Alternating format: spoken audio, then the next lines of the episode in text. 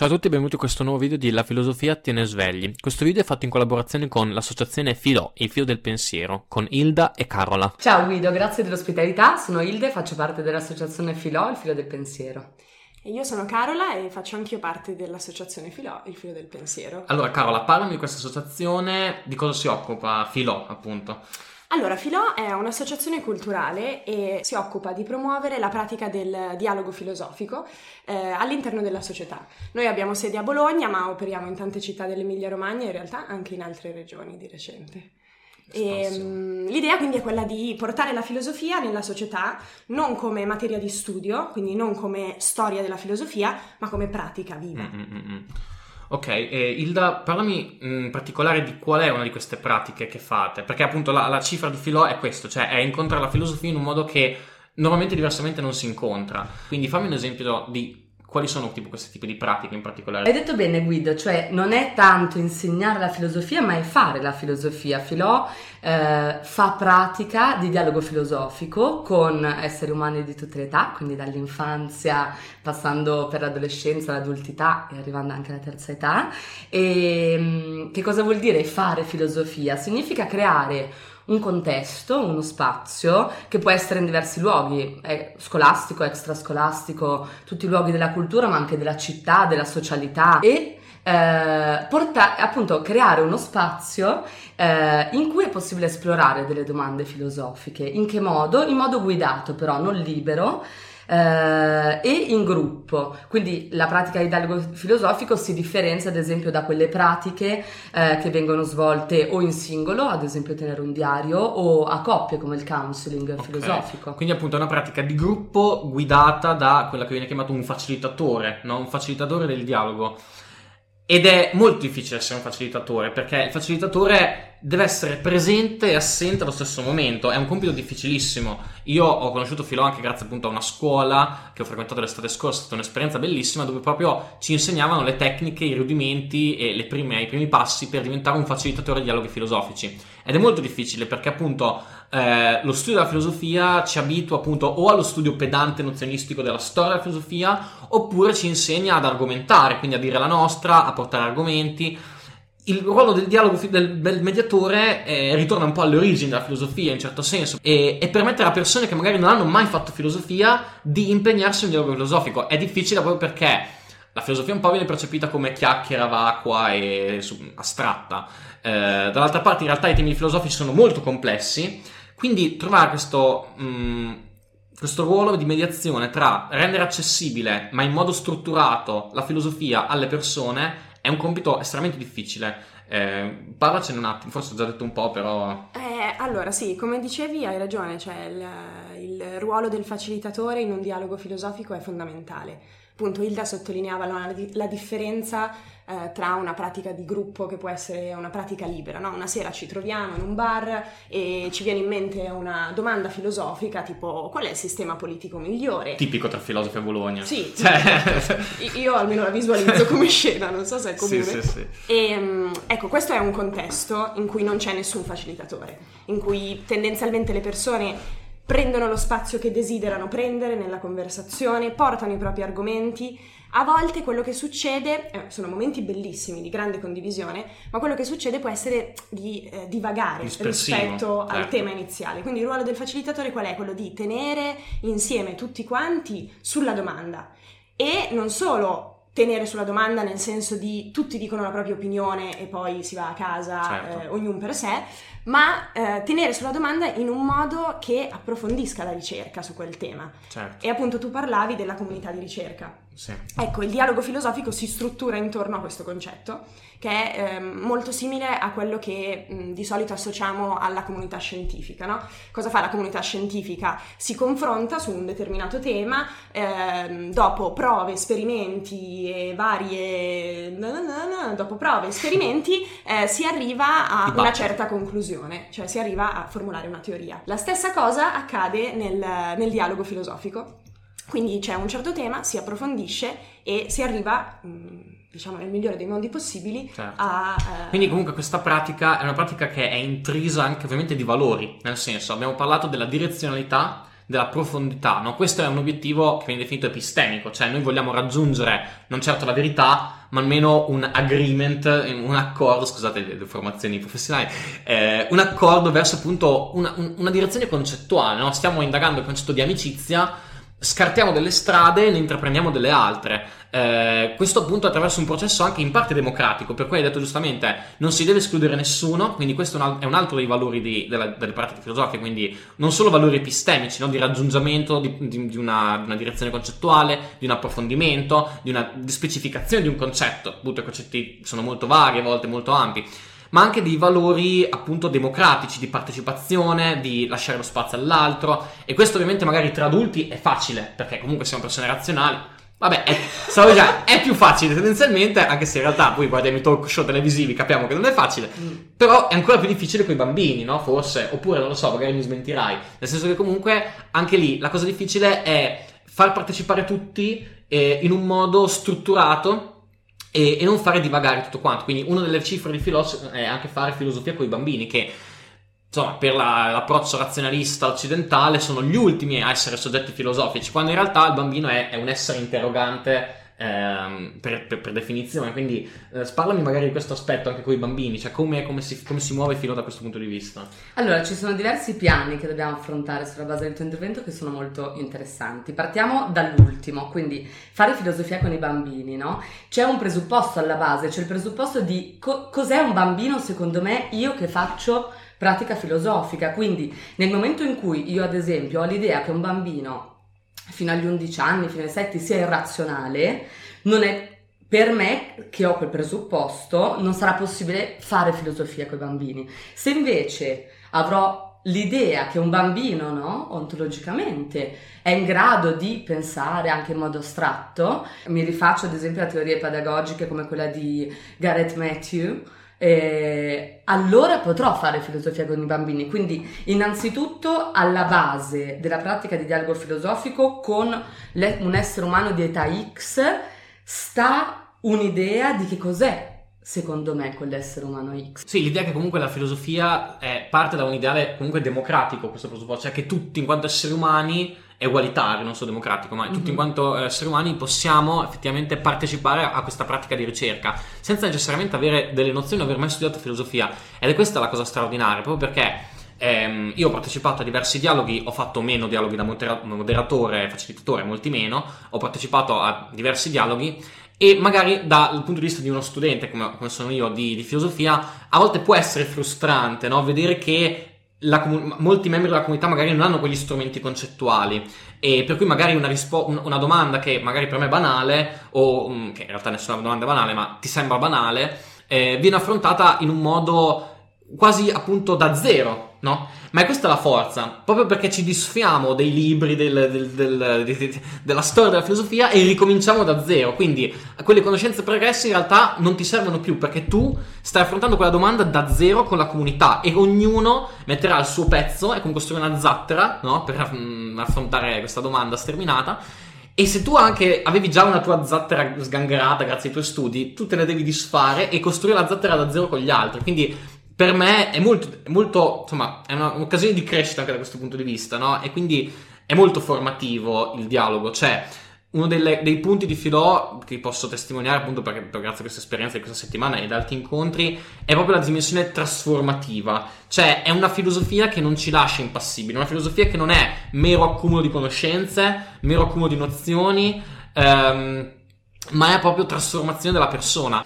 E, secondo me uno dei presupposti della pratica filosofica, per rispondere anche alla tua domanda, è che ehm, appunto tutti gli esseri umani possono fare filosofia, non nel senso che hanno tutti quanti gli stessi strumenti concettuali o epistemici per fare filosofia, ma eh, tutti quanti vivono certe interrogazioni, e in realtà tutti quei libri, quei tomi meravigliosi che noi abbiamo studiato all'università e, e, e alle superiori Eh, dei grandi filosofi della storia nascono tutti quanti da una grande domanda. L'impegno sì, nel sì. cercare una soluzione a questa domanda è quello che ha prodotto queste, certo. queste opere che noi poi frequentiamo da appassionati della filosofia, insomma. Così come la filosofia è una pratica trasformativa eh, a livello individuale, no? Prima Hilda parlava della scrittura di un diario, ecco, quella può essere una pratica trasformativa.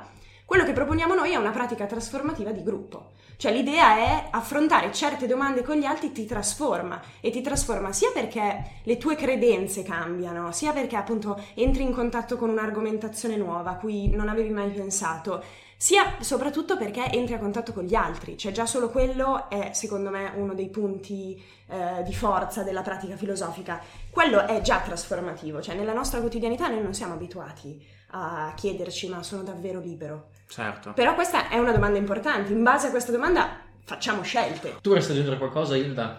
Sì, eh, ci sono anche, come dire, altri aspetti della trasformazione che secondo me veramente dovremmo tenere in conto. Innanzitutto eh, condividere le domande con gli altri, no? Eh, però spesso quando lo si fa, se tu parlavi dei grandi, prima dicevi forse con i grandi è più facile creare mm, una comunità di sbagli- forse è un assunto sbagliato. Una comunità di ricerca, no? Guarda, io trovo che sia quasi più difficile, mm. cioè anzi è spesso più difficile con gli adulti, perché gli adulti, e quindi anche noi che siamo ormai degli adulti, eh, siamo abituati non a dialogare ma a conversare. C'è una grande differenza fra dialogo e conversazione, c'è tanta letteratura in merito, e la riassume bene Matthew Lipman, che è il fondatore della Philosophy for Children, eh, uno dei metodi di pratica di dialogo filosofico, nel suo libro Educare al pensiero. Eh, la conversazione spesso, almeno nella nostra cultura, siamo portati a ognuno dice la sua, qual è la costi- ad esempio qual è la forma di stato migliore, eh, siamo portati molto a dire la nostra, spesso in opposizione, metterci in opposizione a quello che dicono sì, gli sì, altri sì, sì. E c'è un altro aspetto: nel momento in cui viene criticata una mia idea, io mi sento criticata. No? Eh, il dialogo è una cosa molto diversa, è un po' come camminare, ci sono dei momenti di sbilanciamento e dei momenti di ribilanciamento, e il facilitatore ha, come dire, il compito di far sì che il gruppo che si trova a dialogare intorno alla domanda che ha scelto o il gruppo o il facilitatore diventi una comunità di ricerca. È lì che il facilitatore deve aiutare, tessere i fili mm-hmm. o favorire tale tessimento, tale tessitura, eh, per creare un dialogo, che vuol dire veramente ricercare insieme to- to- la risposta alla domanda. Tornando alla mia metafora della zattera, il di- la conversazione è tipo ognuno ha la sua zattera e si fa la gara sì. a chi arriva primo, e i filosofi amano arrivare primi. Esatto. E il dialogo è costruiamo la zattera insieme. Carla, eh, parlaci un po' della struttura. Ci abbiamo detto che il dialogo è strutturato, abbiamo detto che il facilitatore ha un ruolo. Parlaci esattamente nel dettaglio, per quanto possibile, di questo tipo di struttura dei dialoghi. Ok, allora, un dialogo filosofico parte con uno stimolo. Eh, lo stimolo può essere una domanda, diciamo nuda e cruda, proposta alla comunità di ricerca, al gruppo, eh, oppure può essere uno stimolo più strutturato. Fammi un esempio di domanda ban- classico che si può usare.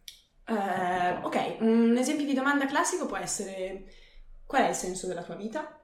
E si eh. parte da lì. Domanda difficile, e sì. la maggior parte delle persone hanno esattamente la stessa reazione che hai avuto tu in questo momento.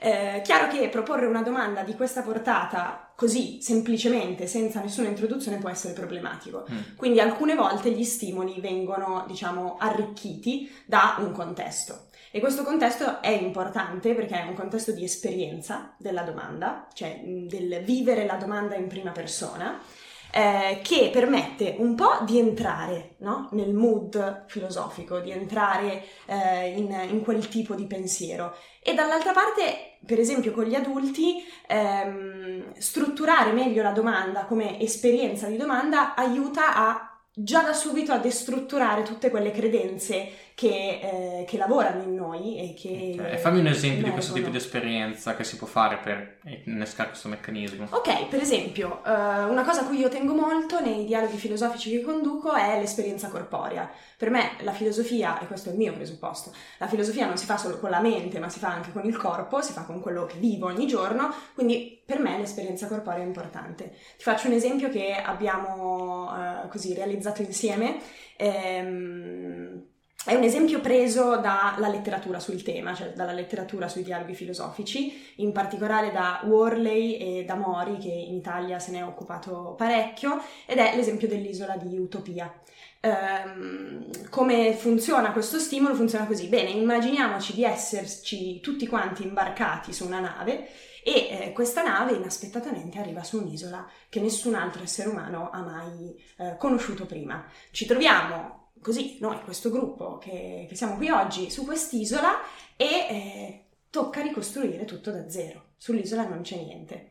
E da lì parte la discussione su come costruire la società migliore che riusciamo a immaginare. Ora, la, lo stimolo può essere fatto esattamente come te l'ho spiegato sì. adesso, no? Molto velocemente. Sì, sì, sì. Se no può essere arricchito. Per esempio, una cosa che abbiamo fatto insieme è prendere dei teli eh, azzurri e... Mh, muoverli, diciamo, simulando le onde del mare, e mentre c'è la narrazione di noi che siamo sulla barca, eh, si fa tutto un discorso su com'è il mare, poi il mare è in tempesta, poi si calma, arriviamo finalmente sull'isola, ed è un'esperienza che per esempio con i bambini ma anche con gli adulti si può fare proprio con il corpo, cioè ci, si può esplorare il mare eh, con delle attività motorie. Questo può essere un esempio di stimolo. Da lì parte la discussione, di per sé non è una domanda filosofica. Cosa facciamo su quest'isola? Beh, presuppone una domanda: qual è la società auspicabile che vogliamo esatto, costruire? Quindi... Però presuppone questa domanda, ed è lì che, eh, certo, che lavora certo. la filosofia. Sono domande camuffate, no? Sono grandi questioni della filosofia ricostruite in scenari anche magari concreti. Sì, esatto. E, dopo lo stimolo, la seconda fase è... La, il dialogo vero e proprio, quindi si, si seleziona la domanda, la, la domanda può essere selezionata o da chi partecipa, oppure, quindi vengono proposte diverse domande, se ne sceglie una che interessa a tutti quanti indagare, oppure può essere proposta dal facilitatore. Il compito di Filò è anche quello di progettare questo tipo di esperienze, no? Per cui non è che ci si arriva lì, si inizia a fare le cose a caso, ma la, proprio la competenza di Filò, la, la cosa forte di Filò è che sai che nel momento in cui si propone un'attività è stata pensata, è stata studiata a puntino, e come dicevate giustamente c'è della letteratura, quindi ci sono appunto anche filosofi accademici che hanno studiato questo tipo di, um, di pratiche, hanno, cioè proprio ci sono delle teorie, no, su, su queste pratiche, quindi insomma non sono uh, solo extra accademiche queste attività, anche presuppongono delle competenze che poi certo incontrano tutti, ma eh, c'è anche questa, questa dimensione molto forte, molto presente. Sì, infatti anche Filò si appoggia a un gruppo di ricerca universitario eh, dell'Università di Bologna, un gruppo di ricerca in didattica della filosofia, eh, in cui si cerca di arrivare proprio a questo obiettivo, cioè non solo a mh, creare un momento di condivisione, ecco, certo. ma a creare un momento di condivisione strutturata che porti a un approfondimento del problema. Quindi dopo lo stimolo eh, parte il, il dialogo vero e proprio. Quello che succede in un dialogo è per lo più inaspettato. La maggior parte delle volte le persone sorprendono e eh, la maggior parte delle volte il dialogo va in direzioni che non avevi previsto. E, e questo è anche un po' la, la parte più difficile, no? Eh, cioè cercare di calibrare e seguire il gruppo laddove eh, c'è interesse, eh, però tenendo sempre le fila, quindi tenendo sempre eh, la, la direzionalità. Questi stimoli comunque dall'esperienza che ho avuto eh, intrecciano altre forme, anche possiamo dire d'arte, cioè penso al teatro, alla narrazione, alla poesia, quindi in realtà appunto sì, la, fi- la filosofia ovviamente è analisi critica, ma c'è anche questa componente artistica che serve per anche il movimento del corpo, no? Che serve per attivare il meccanismo del pensiero. Per, per esempio io ho fatto un, un dialogo con gli adolescenti, il tema era conosci te stesso, e um, siamo partiti da un'esperienza teatrale eh, che penso insomma sia abbastanza conosciuta. Eh, l'esperienza teatrale era questa: ci si doveva incontrare a due a due, eh, guardarsi negli occhi per un certo periodo di tempo e poi dirsi no. E la mia domanda è stata eh, che cosa hai provato in quel momento e perché? Non è una domanda filosofica, però apre alla possibilità di conoscere se stesso in situazione. Certo. Eh, quindi anche tutto questo tipo di esperienze appunto aiutano la pratica filosofica, perché aiutano le persone a, a, coinvo- a sentire coinvolte. la domanda, esatto. sentire la domanda, perché se in astratto che cosa significa conoscere se stessi magari dici boh, chi se ne frega, esatto. invece se io ti metto davanti a un'altra persona per dieci minuti e guardavo negli occhi tu, ti, tu, tu innanzitutto ti senti l'imbarazzo e poi ma perché mi sento l'imbarazzo? Sto semplicemente guardando gli occhi di un'altra persona e da lì ecco che si innesca il meccanismo di pensiero, ti, ti interessa la domanda perché ti rendi conto che quella domanda ti riguarda. Un altro esempio che mi viene in mente in un dialogo che avevo fatto, che, a cui avevo partecipato, non come moderatore, ma come, era tipo: parlateci di un'esperienza della vostra amici- di amicizia, fatevi un esempio di amicizia.